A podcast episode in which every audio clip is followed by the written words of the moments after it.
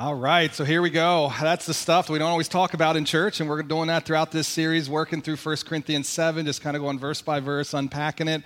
Last week I said it's kind of like getting up on the high dive for the very first time as a kid, and you're thinking, oh my goodness. And then you jump and you hit the water, and you're like, ah, this wasn't so bad. And want to get back up and do it again.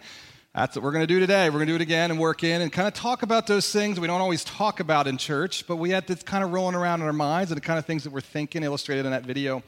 Uh, with that said, I hope you caught last week. Um, the way I heard it described by one person, so if you missed it, grab it online. I heard it described by one person who wasn't here. They said this Adam, I heard last week was, they paused, big, long, pregnant pause, spicy. Now, I'm not sure fully what that means, but grab it online and maybe, um, I don't know, maybe it was spicy. But we're in page 68 of the Known Journal. If you have one, if you don't have one, it's a reading plan that runs along with our series, gives you a chance to step into the scriptures for yourself. Uh, that is out in the foyer.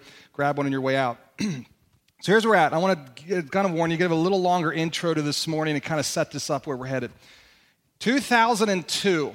I was in on the campus of Lancaster Bible College approaching graduation. For our final, we had to do what was called a mock ordination and defend a position of theology, which was kind of prepping us for ordination and standing in front of others to do that. We also had to pick um, one air, one social issue, if you will, uh, to defend and interact with and kind of state our position and let, let people kind of grill and drill us. In the room were the, he- the head of theology, the head of the theology department, the, the biblical professors, the ministry professors. I mean, it's kind of like they're all sitting there. I walk into the room, and one of the, uh, my mentors said, Adam, pick, pick the thing Pick the thing that you are ultimately going to be faced with, probably and wrestle with more than anything else in ministry. Don't just go for the A. See, and he challenged me. He says, Sultan, education in, in schools, we forget that it's not about getting an A, but it's about preparation for life. So pick the thing that you're going to have to live and wrestle with most. So I looked down over the list and I said, okay, ultimately I'm going to have to answer to all these when I go to full ordination, but, you know, to get ready here, let's pick, there it is, divorce and remarriage. Now, I picked this one because uh, this is one that's been discussed for centuries. I mean, we're talking thousands of years back, all the way to a guy by the name of Moses. Uh, some of you know him, and he's in the early part of our Bible. And he says, okay, he talks about this, he wrestles with it, he interacts with it. Uh, and so he, I said, let's go with this. This has been a hot issue. So I stand up and I present my position. Uh, my position was somewhat, a, if you would label a conservative on the liberal scale, was lean more conservative, but the school I was in is a conservative school. So I'm thinking this will be a piece of cake, and yeah, I'm going to be able to wrestle with this and get my A. So I get all done presenting, and right down here, as soon as I'm done, a hand pops up. I look down, and I'm looking in the eyes of a guy by the name of Dr. Steve Nichols. Now, Dr. Nichols is a guy, as I look at him, to look at his appearance, he looks about half my age, but really he's twice my age. his baby face. Dr. Steve Nichols is a guy who, he, this, this will tell you a little bit about him. He always wears the same thing day in and day out. And the reason he does it is because he buys into the thinking that you, you need capital, you need space in your mind to make good decisions. So if I eliminate all the little decisions in life, it leaves room in my brain for the really big things. He was a thinker, he's a brilliant man, he was a published author. And I look down and my heart sinks, and I'm like, is there anyone else, please, first? No one. He goes, ask me my first question. I answer it. I'm feeling good. I'm like, that was a good answer. I got this. Here comes my A. He asks a second question, and I'm like, he's leading me somewhere and so this somewhere may not be good. He asked a third question. I'm like, oh, he is definitely leading me somewhere. The fourth question, and the trap was set. It was like a lamb being led to slaughter, and it was done. From there on out, it just sparked in the entire room. As soon hands are up all over, and I'm, uh, yeah, go ahead and go ahead. And I mean, I am being just taken apart, and I'm thinking, oh, I want to crawl under the table and just go home and cry and, you know, eat my sorrows away. And I'm, but I stand there, take it all it comes back around to Dr. Nichols, and here's what he says to me Adam, I would encourage you to live some life. Okay, thank you. I am young. I can, I can work on that, hopefully, uh, you know. Second thing, Adam, wrestle with 1 Corinthians 7, verses 8 and 9. That's what we're going to be today. So, this is the first time since 2002 that I've been able to stand up in front of some people and talk about this. Now, I'm really hoping, I'm really hoping I get my A. So, I don't know, maybe you guys can let me know this week if I finally scored my A. Now, as we move there, here's what I want to tell you I've lived some life. I've lived some life. Um, you've heard my wife Tanya's and I's story. If you've been a part of Bethany, you've caught some of our story. Um, you know, it's not been an easy marriage. We've shared that openly and honestly. Uh, our marriage, the way we say it, the way Tanya and I will say it, is our marriage has been to the brink, and I truly mean the brink. The way we would say it is many divorce for less than we've endured and grown through to be at the place where we're at now. It's not been easy. I remember the very first time I sat down with to go into counseling years and years ago. You know, I was the reluctant guy, right? Guys, some of you know this. This is kind of the stereotype of counseling. I don't need counseling. She needs counseling. Hey, why don't they could tell me? I know it all anyway, right? So I go into counseling, I sit down with this counselor, and the counselor said something to me very profound. It's captured my heart ever since, and it's really become a part of who I am to this day. Uh, here's what he said He said, Adam, you know what's interesting to me is I listen to you and watch you. You're a driven dude. I see it. You run to the ideal, you're a visionary. You've got this world out here all figured out. And he says, Adam, what I have learned is Christian people, he's talking to me, he's really saying people, but he means you, Adam. Christian people are really, really good with real world diagnosis. In other words, here's what he means by that you have the truth of Scripture. This is God's word, and you study it and you know it. So you, I can kind of open it up and yeah, that doesn't line up, that doesn't match up. Yeah, I, I got this down. I can diagnose stuff. Top of that, you have the living creator God of heaven and earth living inside of you as a Christ follower in the person of the Holy Spirit, and He counsels you. But Adam, Christians are good at real world diagnosis, and they're not so good at real world solutions. What do you do when the eggs are scrambled? What do you do when the scriptures say to live that way, but you've messed up and done all this, and this doesn't quite live up to the ideal now? What do you do?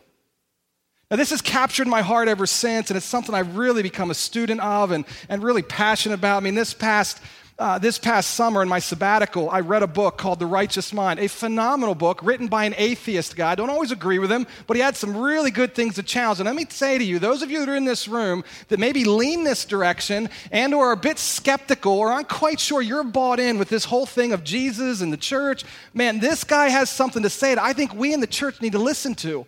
And I think if we can step into what he's saying and what my counsel, it's essence the same thing. I think we can bring real life where there's a lot of brokenness. And here's what he says. True believers, referring to Christians and religious people, the true believers produce pious fantasies that don't match reality. Have you ever felt like that? The things the church tells you, the way to live, and what's right and what's wrong, you say, well, that doesn't line up with real life. Well, today's passage, we're going to step into one of those areas. And here's what I want to say to you as we get there Christianity, please hear me. Christianity is not about telling the world the moral way to live. Jesus did not come. His primary purpose for coming was not to make bad people good. His primary purpose for coming was to make dead people alive. And there's a big difference in that. Now, dead people becoming alive will begin to do moral things. But he didn't come. His primary purpose was not to tell the world how to live and condemn them. Matter of fact, rather, he came along, and here's what Jesus actually said You can't live without me. There's a mess, there's weakness, there's brokenness, there's sin, and I'm going to enter your world, and you need me. In fact, the verse we looked at to end last week's message, where the Apostle Paul, who's writing in the passage we're going to look at in a minute, says, Listen, listen, listen. When I am weak, then he is strong. You realize if you want God to work in your life, you've got to step into your weakness? Because it's only in your weakness and humility in those places where He is going to come alive and do the things that He promises to do. And the reason that is, I believe with all my heart, is He doesn't want people to look into me and say, Adam, you are amazing. Way to go. He wants people to look in and say, wow, go God. Look at what you've done. So this morning, what we're going to do is we turn to 1 Corinthians chapter 7. It's page 953, and the Bible's there in the seats in front of you. We're going to step into the weak and hard places. We're going to step into the places where there have been some scrambled eggs, and you can't unscramble scrambled eggs. I mean, you ever tried to do that? You ever try to get that yolk all back in there? It doesn't work. I mean, I've been times where I've made dippy eggs, right? That's what they're called, right? Dippy eggs. What do you call them? Over easy, right? I think dippy eggs. And you crack that thing in the pan and the yolk breaks open. It's like, oh, you just take it and throw it in the trash because I'm like, I can't pull that thing back in now and it's gross. I can't dip my toast in it, right? So this is kind of like we're going to step into some places where the eggs have been scrambled. And what do we do? How do we walk with it? We're not hitting the ideal. So, so how do we do this thing? 1 Corinthians chapter 7, verses 8 and 9. I look at two verses, two simple verses this morning, but they're, they're doozies. So I say to those who aren't married and to widows, it's better to stay unmarried just as I am. So Paul's saying, hey, listen, stay single. I don't want you to get married. But if they can't control themselves, we saw that a lot last week. That, that theme kept popping up. But if they can't control themselves, they should go ahead and marry. It's better to marry than to burn with lust. And let me start out by saying this right out of the gates. Please hear me. We're going to say this in some way, shape, or form every single week throughout this series. It's going to get deeper and deeper as we walk in because we're going to get the reasons for it. You can be successfully single. I want to blow that horn as loud as I can. Please hear me. Singleness is beautiful, it is a gift. And a lot of times in the church world, we don't talk like that. And a lot of times in the world around us, we don't talk like that. Our culture does not celebrate singleness. Do you realize that? What we do is we crave the warmth. We burn. We want to be with the warmth of relationship. I mean, this past week, I logged on to Billboard's music charts. Go, dude, go home and try this. I logged on to the Billboard chart and just read the top five songs, the lyrics of the top five songs right now. So you're talking anywhere from Maroon 5's Girl Like You to Post Malone's Better Now to Juice WRLD, and I can't remember, life me, can't remember his song. Uh, but you read the lyrics, four of the five, do you know what they deal with? Love relationships. Our world craves it. Single people in our world are treated like they got a disease. They go to bed at night aching to be married or to be with someone, or there's got to be missing out on something. I'd say, man, the scriptures endorse singleness, and they say it is a good thing, and we'll talk about that in the coming weeks. But you say, but Adam, I burn. I'm on fire. I mean, the fire is raging inside of me. I've got this thing just burning. What do I do? Well, what does Paul say to do? What's he say to do? If you burn, what does he say? Get married. Now, you say, come back to where I started my intro. This is where Christianity disconnects from reality because you say, no, wait a minute, wait a minute, Paul. That's going to fix it. And not only that, but what do I do? Just go pick a wife off the wife tree? I mean, that ain't happening. They just aren't growing around. I just go pick. I want to get married. I can't. I don't know what to do. Let me push in on this. Think critically about this. Does marriage really fix lust? What do you think? What does reality tell you? Remember, we disconnect Christianity and reality a lot. What does reality tell you? Does marriage fix lust? Yes or no? No. No. It doesn't. Matter of fact, the thing that's interesting to me, the married people I hang out with, as they get older in marriage, what I hear them talk about is having less sex than the single people I hang out with, having sex that they shouldn't be having. More than that, statistically, right now, look around you. Look to your left, look to your right. Go ahead, say hi, wave. Somebody like, I don't know. Where's he taking us on this? Kind of feel like me and Dr. Nichols. He's taking me somewhere and it's not good. If you look around, here's the deal. If you are sitting near a man, I'm going to talk to the men. Women, I'll talk to you here in a minute too. Let's talk with women first. If you're sitting near a woman, start with there. Statistically, 30%, 30% of the women in this room have looked at pornography this week at least one time. It's not just a man issue. say that first. Men, 80% of you, statistically, now you, these statistics, I always doubt them. I think it could be higher because everyone lies on these things, right? Do you look at porn? No, I don't look at porn. I mean, right? When the surveyor calls you. So when you go by Google searches and big data versus just surveys, statistics actually bump closer over 90% of men are estimated to look at porn at least once this past week. Now look around the room. If you're married, hold up your hand. Men, look around the room. Ever hold your hand up? Listen, my hand's up. I got the ring. It's this hand. Sorry, this hand here. See the ring? There it is.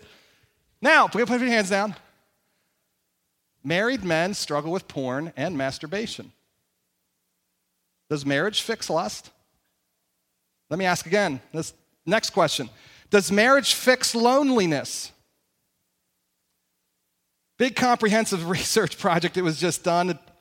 Ballparks our Western world here in America. 20% of the population would be diagnosed as chronically lonely, chronic loneliness. Of the 20%, 62.5% of them are, guess what? Married. Married. In other words, there are more lonely married people than there are lonely single people. Let me push in biblically. So, again, does marriage fix the burn? Paul, the writer here in Galatians chapter 5, verse 19, he is writing, read it this week. He is writing saying, Listen, there is a reality that's true of you. If you're a Christ follower, you have God living inside of you. However, you also have this thing called the sin nature that's still here and in you. That's the, the way the scriptures, some of the translations call it your flesh. And Paul writes and says, listen, do not let your flesh control you. He names the flesh. Here's some of the th- words he used lustful pleasure, sexual immorality, right? So he says, that's a problem. Quit throwing logs on the fire. Now, how do you fix it? In Galatians chapter 5, does he say, hey, go get married? What does he say in Galatians 5? Be controlled of the Holy Spirit. Galatians 5, verse 23 says, The fruit of the Holy Spirit, some of you know it love, patience, kindness, all that good stuff. Guess what's on the list? Self control, not marriage. Oh, if I'm controlled of the Spirit, I'm married, man, and we're good. That's, it disconnects from reality. Here's a final one Paul is telling us to stay single. Now, I've read commentaries and listened to pastors that do all kinds of gymnastics around this one to try and show, well, what he really means could be this. And, no, let me just tell you, we misread this passage. We think Paul is just touting saying, no, marriage is bad. That's not what he's saying. You know why I know that? Go to Ephesians chapter 5 and read it. He quotes in Ephesians chapter 5, Genesis chapter 2. And in Genesis chapter 2, God creates Adam and he creates Eve. And he creates Adam and he's all alone. And he looks at Adam and he says, It is not good that man be, some of you know it. What's it say?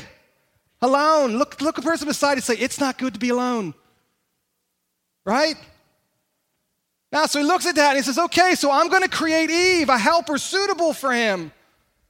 And then at the end of the passage, he says, For this reason, a man will leave his mother and father and be united with his wife, and the two will become one flesh. And it says, And they were naked and felt no shame. It was this beautiful, perfect marriage. In Ephesians 5, Paul quotes that section of scripture as a foundation for marriage. And then he says this marriage is so beautiful, it's so holy, submit to one another. And then he steps into the role of the wife and the role of the husband. He talks about how that submission looks between each role and how the husband is to lead. And, and there's this respect piece that steps in. And, and then he says, and then he says, for the, for the wife will leave her mother and father and be united and become one flesh. And I'm not just talking, this is a mystery. I'm not just talking about marriage and the beautiful union. I'm talking about the relationship Christ has with you. So Paul elevates marriage to a beautiful place. So he doesn't say marriage is bad. So what does he say here? Let's connect this to reality. I think this is beautiful. We'll go back to verse 7. A little review from last week. Remember, we ended, but I wish everyone were single just as I am. And I made this comment last week, and I had some people ask me this week, no, wait a minute, what do you mean by that? I don't think Paul, I think Paul was actually married. So, what's he mean here? Well, let's hang on. But I wish everyone was single just as I am, yet each person has a special gift from God of one kind or another. Remember, we ended last week and he said that's charisma. The word there for gift is charisma, grace gift. I need a grace gift from God. So, whether you're single or whether you're married, you need God to supernaturally gift you to operate successfully in that season. We ended there. Now, so you may say, well, um, Paul, question, student here in the class, put my hand up. Paul, how do I know what gift I have? Great question. Here's how you know. So I say to those who aren't married and to the widows, it's better to stay unmarried just as I am, but if they can't control themselves, they should go ahead and marry. So, in other words, I believe verse 8, what he's doing more than anything else, he is saying he's helping us understand what gift you have. So, what grace gift do you have? I think he's dealing with that more than he is how to curb lust. So, guess what? if you burn, what gift do you have? What gift do you have? Marriage or singleness? If you're saying, man, I want to get by the fire, it's warm over here. Oh boy, do I want to get in the fire. What gift do you have? Come on, help me out, guys. If you burn, what gift do you have? Marriage. If you're like, you know what, most days, I, I look at my married friends and think, what a bunch of suckers. What gift do you have? Singleness. Now let's keep reading. There's even more in this beautiful passage.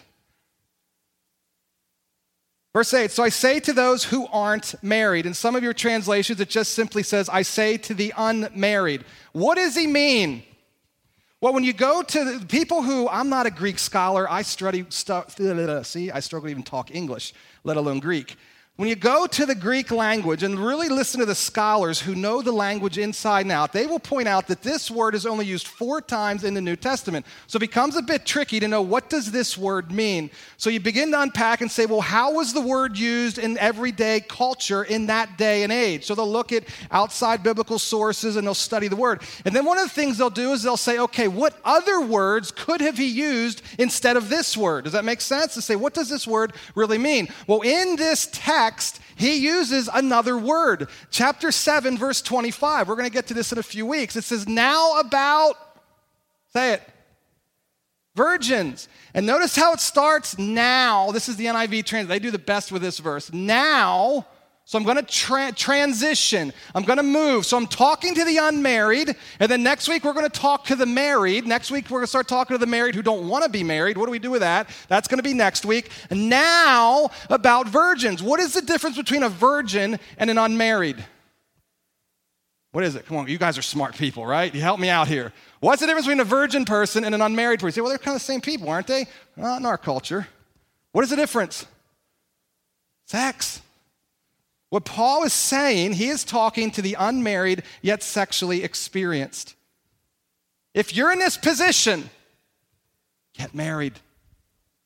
Get married if you're burning. Now, some of you say, well, no, no, wait a minute, Adam. Next week, he tells you to not get married. He does. And we're going to talk about this next week at length. Because next week he says, well, you know what? I'm really tired of him and I don't know what to.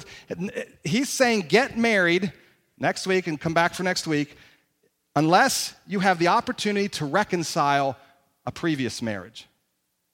If you can't reconcile a previous marriage and you still burn, get married.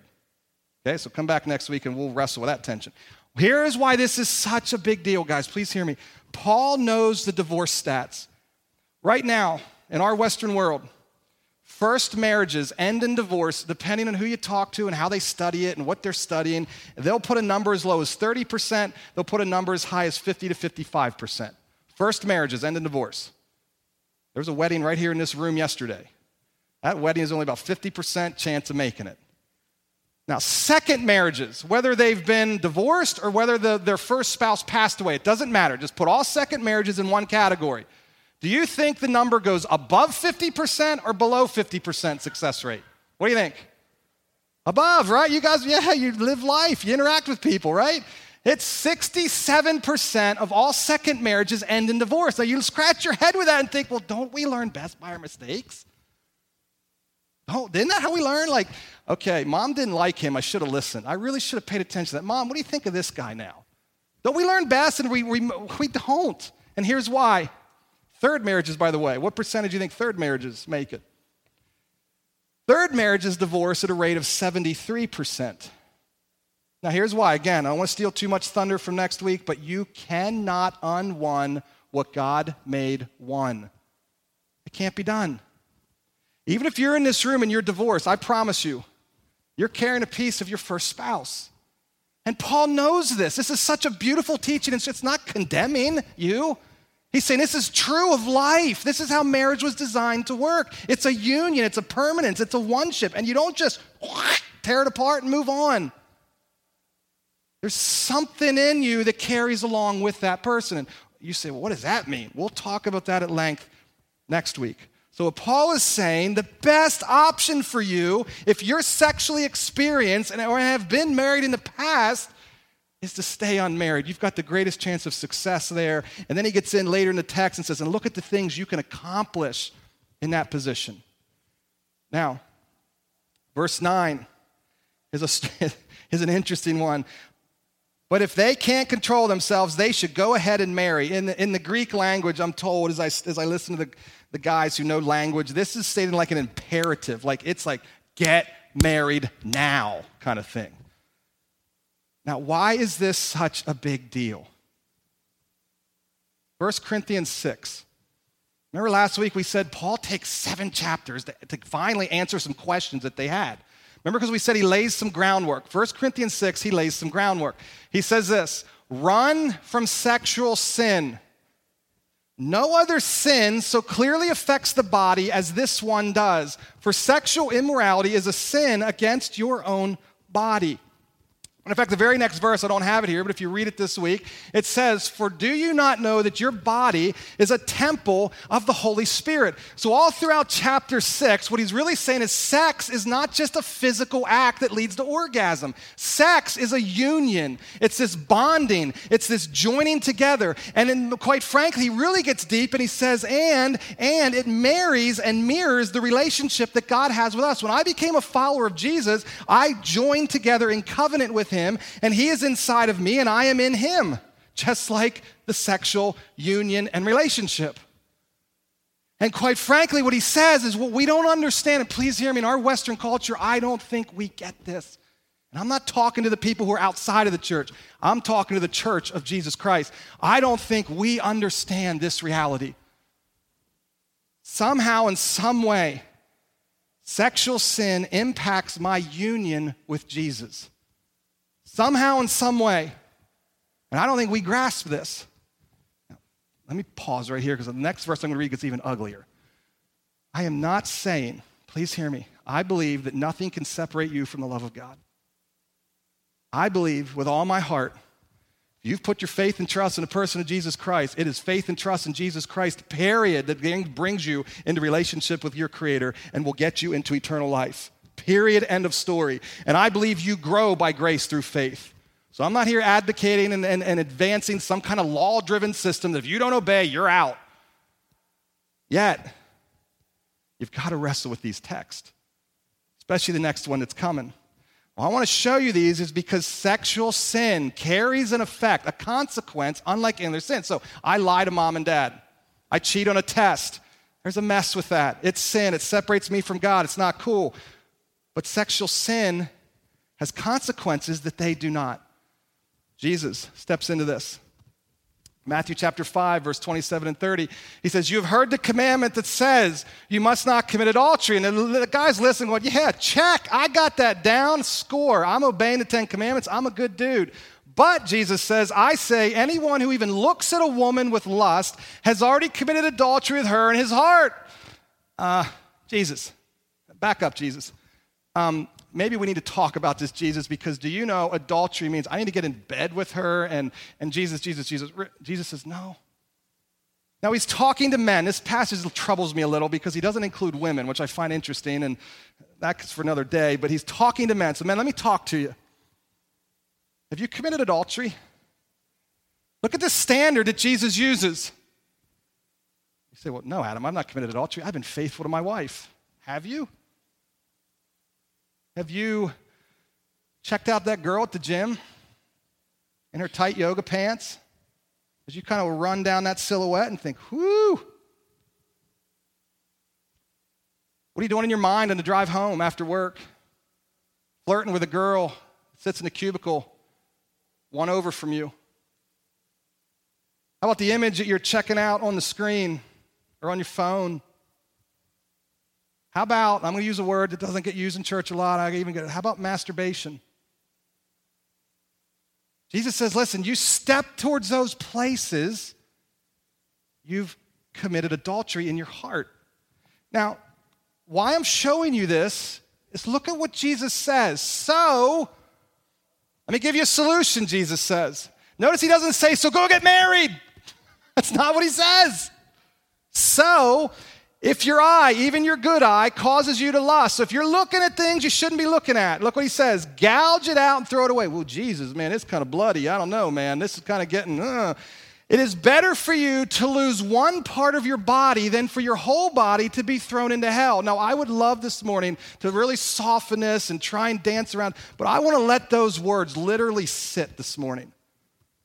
Look at the next one. And if your hand, even your strong hand causes you to sin. So, this again, I want to get graphic here. You may be touching someone with this, you may be masturbating with that hand. Cut it off and throw it away. It is better for you to lose one part of your body than for your whole body to be thrown into hell. In other words, Jesus is saying, you know what, quite frankly, it'd be better for you to go to heaven maimed than to hell whole. Now, I'm not reading this to beat you up or cause you to doubt your salvation or think, oh my goodness, I'm going to hell because I looked at porn this week. Now, there's grace. I wish I had a whole other message to tag with this that d- delivers that. But this morning, just let it sit and come back to 1 Corinthians 7, 8, and 9. So I say to those who aren't married, in other words, sexually experienced, it is better to stay unmarried because there's a mess, there's a oneness that it's been pulled apart, and uh, it's, it's hard to stay unmarried. But if you can't control yourself, because this is a really big deal, sexual sin is a big deal, I would rather, the, the eggs are scrambled, I would rather that you go ahead and get married. Can I talk to you guys a minute? Take this seriously. I remember, oh my, do I remember what Dr. Nichols said to me was on the money. Before I was um, a pastor, I'm in school. I'm working um, as a manager at a local establishment. One of my fellow managers was a strong believer in Jesus, a very good looking girl who was excited to get married. She married a guy that dad loved, that mom loved, that the sisters loved. Everyone loved him. He was a leader in their church. He, he spoke well. He lived well. I mean, this guy's solid material. They get married. She starts showing up at work black and blue. Prince Charming was anything but. Now, she makes a decision to get divorced. She lived within the context of a conservative Christian church. That church was not real fun, and they thought they had a way in on her divorce, but she went ahead and got divorced. Now, she's coming to work with me, and we got some time that's elapsed now, and she's a good looking young girl. And she says to me, Hey, Adam, one night after work, I think I'm going to get remarried. I would love, love, love, love to go back and erase everything I said to her that night. Can I challenge you? The eggs are scrambled. So, or the idea would be for her not to get married, and we're going to talk about some of those verses next week. But the eggs are scrambled. And what she does and does not do, it could save her life stepping in towards marriage. As you engage with single friends and single people, guys, remember this stuff isn't ideology and theories. Remember, Christians are really good at real world diagnosis. Yes, you can look in and say, yeah, they're, that's a mess. Yeah, the scriptures say that shouldn't be. Yeah, the scriptures say, but man, the eggs are scrambled. Step into this broken world. This isn't theory, this isn't ideology, it's their soul. Live with them, walk with them. Now, I will reaffirm Please, I'm not saying every unmarried, formerly married person should get remarried. Jesus himself says, in some instances, for you to do that, it would be to commit adultery. And we're going to talk about that next week, and it's going to get messy next week. So we'll get messy next week, but just hang on to your questions in that. But for right now, the eggs are scrambled. Sometimes the best thing to do, because sexual sin is a big deal, let them step in and get married. So here's where I want to end this message. You say, well, Adam, if Paul isn't writing to give us a solution for the lust that burns inside of me, how do I handle that? Or what do I do if I want to get married and I can't seem to get married? Well, here's what I'll say to you. I just want to end with this one as we're going to land a plane. Our culture often emphasizes finding the right one. You ever hear this? Prince Charming, right? The right one. Scripture, more often than not, doesn't place the emphasis there. They place the emphasis on you being the right one. Now, yes, there are some passages where there are, um, in follow Abraham's lineage, if you go back into some of the scriptures, some of you know who he is and his one son. They're looking for a specific woman. And, and so, yes, there are instances where you can point out where they're looking for a specific one. But more often than not, Scripture doesn't get into that. It says be the right one. And when you become to be the right one, what ends up happening is you put your passions in check. You develop a passion for God, and more than anything, you learn to fight fire with fire. This was my sabbatical this past year. This picture up and right, you guys know what this is? A beautiful foggy morning in Yosemite Valley. That's not fog. You know what that is? That's smoke. Now, right now, this is all over the news. Um, I guess 23 people have died here recently. They're in all the fires in Northern California, down around LA and Malibu. I mean, it's a mess. When I was out there, it gave me a whole new perspective. We don't see this here in this area. As we drove into Yosemite Valley, this bottom panoramic view is the, is the northern ridge coming into Yosemite. You see the scarred earth from a fire that had burned in years past, but look at the undergrowth. You see the bright green?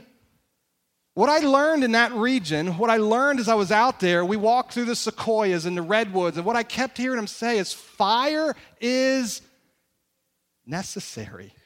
It's a fascinating study. Google it this week. It's a fascinating study on, on how the sequoias need fire to burn the undergrowth, to heat the pine cone, to drop the seed. I mean, it's just absolutely mind blowing. They need fire. Now, the other thing, so this one up here in the upper left is now we're in Yosemite Valley. We're looking back out of Yosemite and see the fire burning. It's burning on this ridge. Since we have come home, this whole, everything in between there is burned.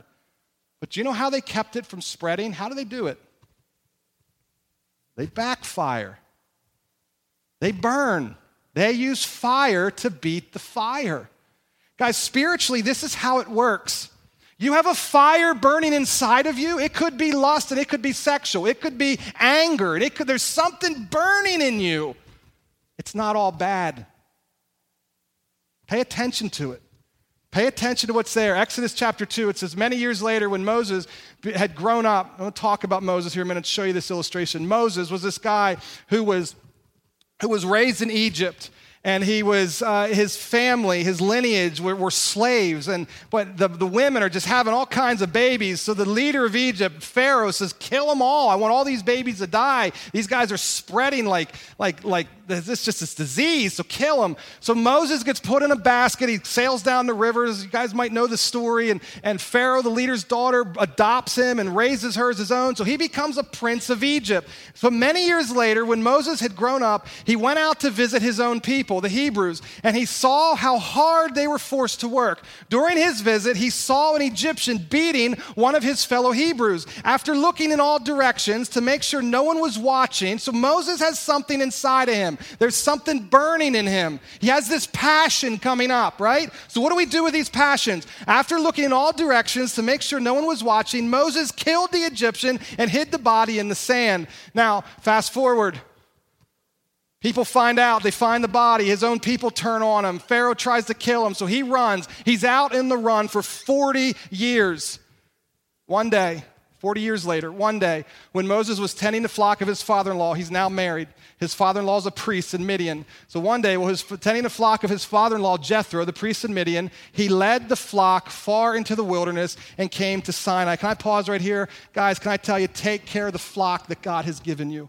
It's one of the things I read in this. You got a wife, tend to your flock. You got a husband, tend to your flock. You got kids, tend to the flock. So he's tending to the flock. He goes out into Mount Sinai, the mountain of God. There, the angel of the Lord appeared to him in a blazing fire from the middle of a bush. Moses stared in amazement. Though the bush was engulfed in flames, it didn't what? Didn't burn up. Now, here's the imagery I saw. Look at this. Here's the imagery I saw Moses burned up and burned out. He had a fire inside of him and he took it into his own hands and he kills a man and then he buries him in the sand and he ends up out in the wilderness for 40 years. But in those 40 years, something happens. He is stripped of a lot. And now here God shows up and God says, Hey, Moses, look here. We can burn and not burn out. It's possible. May I tell you, the desires that burn inside of you, pay attention to them. Pay attention to those desires, those fires that are burning, that anger that is stirred up may not be all bad. The lust and the, that sexual appetite that is like lit on fire, it's not all bad. Sex is a really good thing. However, put in the wrong places, it will destroy you. So, God shows up. says, You can burn and not burn out. Then the Lord told him, I have certainly seen the oppression of my people in Egypt. Now, oh, this is grace to the core. What does God say to Moses? Moses, I care what you care about. I've always cared what you care about. I see it. That fire that's inside of you, the injustice that you see, I see. I have heard their cries of distress because of their harsh slave drivers. Moses, I see what you see. I saw what you saw. Yes, I'm aware of their suffering, so I've come down to rescue them, and I'm going to use you, and we're not going to burn out this time.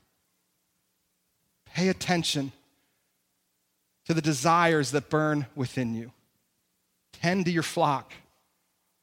Understand if you're going to beat the desires, it's important to fight fire with fire. Here's how I want to end. I don't know about you, but I love fire. I absolutely love fire. Whenever the team I meet with to talk about my illustrations, I said, guys, can we get like legit fire on the stage? You know what they said to me? No, Adam. Guys, come on. No, Adam. You've almost burned a church down once. It's a whole other story. We aren't going to take a shot at it a second time. But I love fire.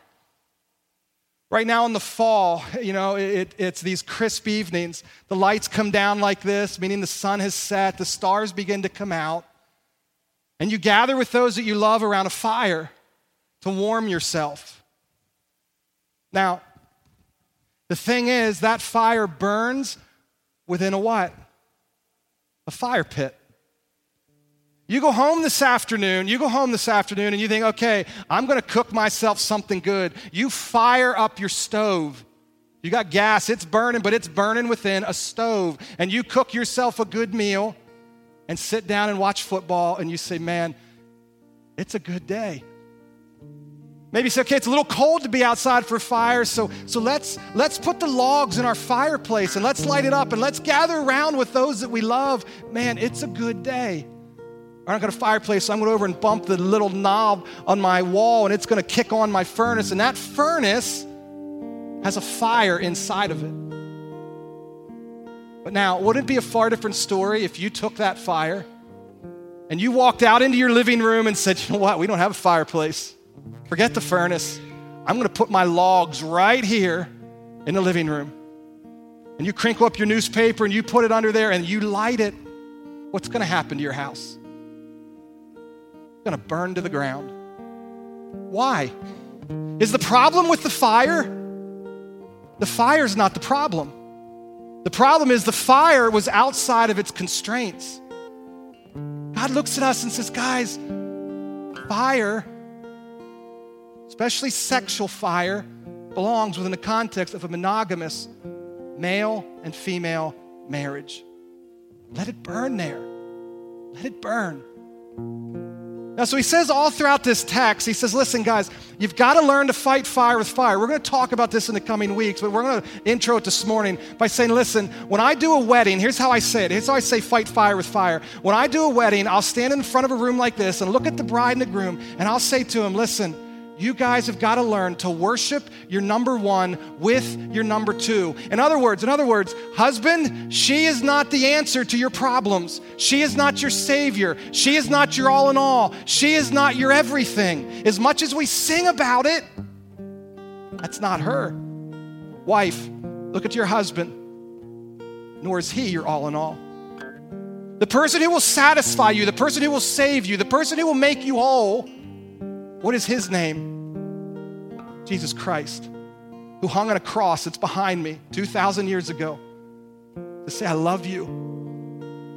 I love you and I'm for you. Let's burn together. God says of himself, I am a consuming fire. He burns like he did with Moses in the bush, but does not burn out. Come be with me. I am enough man, we hunger for so many other things that we think will satisfy our soul. And in the end, Jesus says, What does it profit you if you gain it all and lose your very soul? you want to fight the lust that burns in you, you've got to fight fire with fire. Burn with Him. Let Him be enough. And keep that fire burning within its constraints. Now, I prayed about this message all week, I thought, man, this is some heavy stuff. But I think in the heaviness, we're ultimately going to set people free. I really believe that. I believe when we step into these things and wrestle with it, ultimately people find freedom. So, what I'm going to do this morning is the team's going to come out and sing a closing song. We're going to end a little different this morning. I'm going to pray for us. And then I'm going to invite you to respond. What I mean by respond is to get up out of your seat if something's stirring and just come forward during that final song. And come forward and stand here. Come forward and kneel if you need to. Kneel by the pews. Maybe sit down in these empty seats if you want. And just spend some time before God saying, God, you are enough. You're enough. You're all that I need. God, I want to burn with you. Now, so you could be responding. Maybe, this, maybe you're responding this morning for the very first time. You're putting your faith and trust in Jesus. Maybe, for the, maybe this morning you're saying, No, I'm going to renew my relationship. Maybe this morning you're going to come up because you're struggling with lust and it's out of control. Your fire is burning your house down. And you're going to come up this morning and say, No, this morning I'm going to put it back in its proper places. And God, I need help to do that. Maybe some of you, uh, just this morning, your marriage is not what you'd like it to be. You ache. You ache for a different marriage. Or maybe you're single and you ache to be married, and wherever God meets you, wherever your eggs have been scrambled, step in and learn to say, God, your grace is sufficient for me. I'm going to allow you to burn with me. Let me pray for us. And they're going to sing. And again, I want to encourage you to be bold and courageous and step out of your seats and come forward on amen. Just spend some time praying up front. Our elders are going to be here too. Um, and they may come up, and some people from our care team may just come put their hands on you and pray with you if that's okay. But again, let's just spend some time this morning and say, God, you are enough. Father, thank you so much for Jesus. God, thank you for Jesus. God, I appreciate this chapter, 1 Corinthians 7. Man, it, it gets into some messy stuff, but it's where we live. But thank you that you didn't leave us without guidance and direction. Thank you that you stepped into our mess. Give us life. God, I pray for people in this room right now. I know in a room this size, there are people battling lust. They've been looking at porn all week. They've been fighting with their spouse. God, there are people here that, that aren't even fighting because they're not talking. There are people here that, that are single, that yearn to be married. There are people here that are like, man, I've been so wounded sexually. I don't think I ever want to step towards it. God, there are people here that are, oh, God, meet us. I ask you, God, right now, in these next five moments, five minutes of time, as this song is sung, just drawing beauty to what Jesus has done for us, that God, we would sense your presence and hear from you. God, more than anything, I just want, as the pastor of this church, want to say, forgive me. Oh, I hunger for things to satisfy me in life that are outside of what you say will satisfy me. God, may we repent of those idols. and we look to you and you alone. God, we want to be as Moses. We have passions and things that burn inside of us, but man, we want to burn and not burn out as we walk with you, our Savior, our lover, our husband. God, may we see you in those ways. I mean, we know that you whisper in our ears, for those of us that have put our faith and trust in Jesus, you whisper in our ears, I love you. You're enough. Wild about you. Now come and experience life and life to the full as we do it my way. Walk with me, for my burden is easy and my yoke is light. Let's find rest for your soul. God, we ache for rest. Thank you for giving it to us in Jesus. In his name we pray. Amen.